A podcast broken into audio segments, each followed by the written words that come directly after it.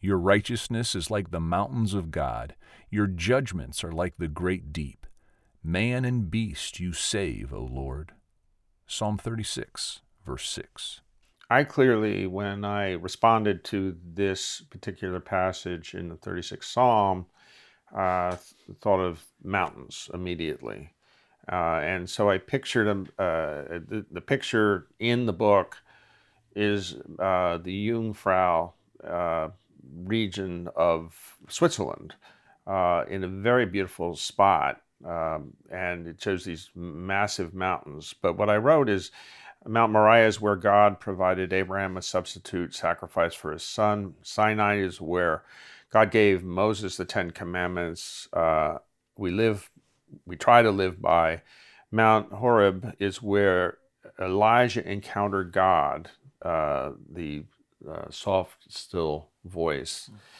Um, and Golgotha is where God gave everything so that you might, uh, so that you and I might be saved.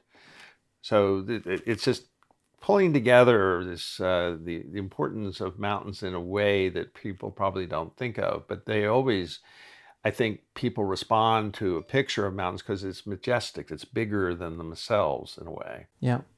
Well, I mean, the ancient people looked up to find God. Uh, even the false religions would have their cultists on, on a hill.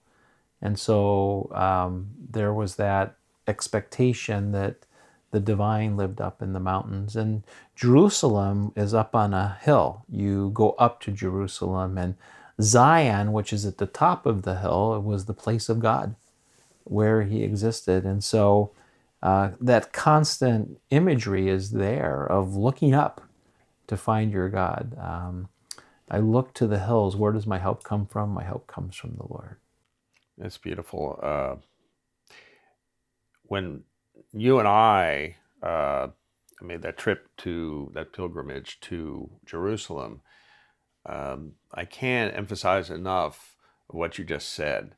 That Jerusalem is built essentially on a ridge.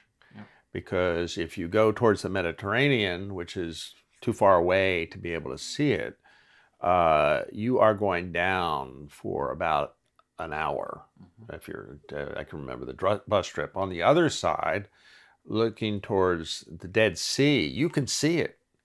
It's it's visible, right. uh, and here you are in this amazing place, Jerusalem, truly on the ridge of a mountain line that kind of cuts right through the middle of uh, what is Israel. Yeah, and the, I mean the the whole concept behind it is, will we look to the majesty of God?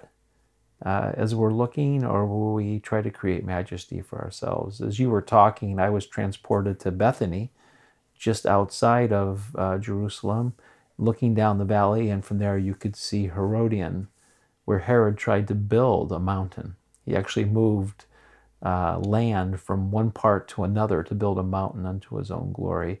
And here was the glory of God. If he just looked up the valley where he was at, he would have seen the place of meeting God and been brought. And so the call of the psalmist here is to look to the Lord, uh, whose grandeur is even greater than the mountains that are before us.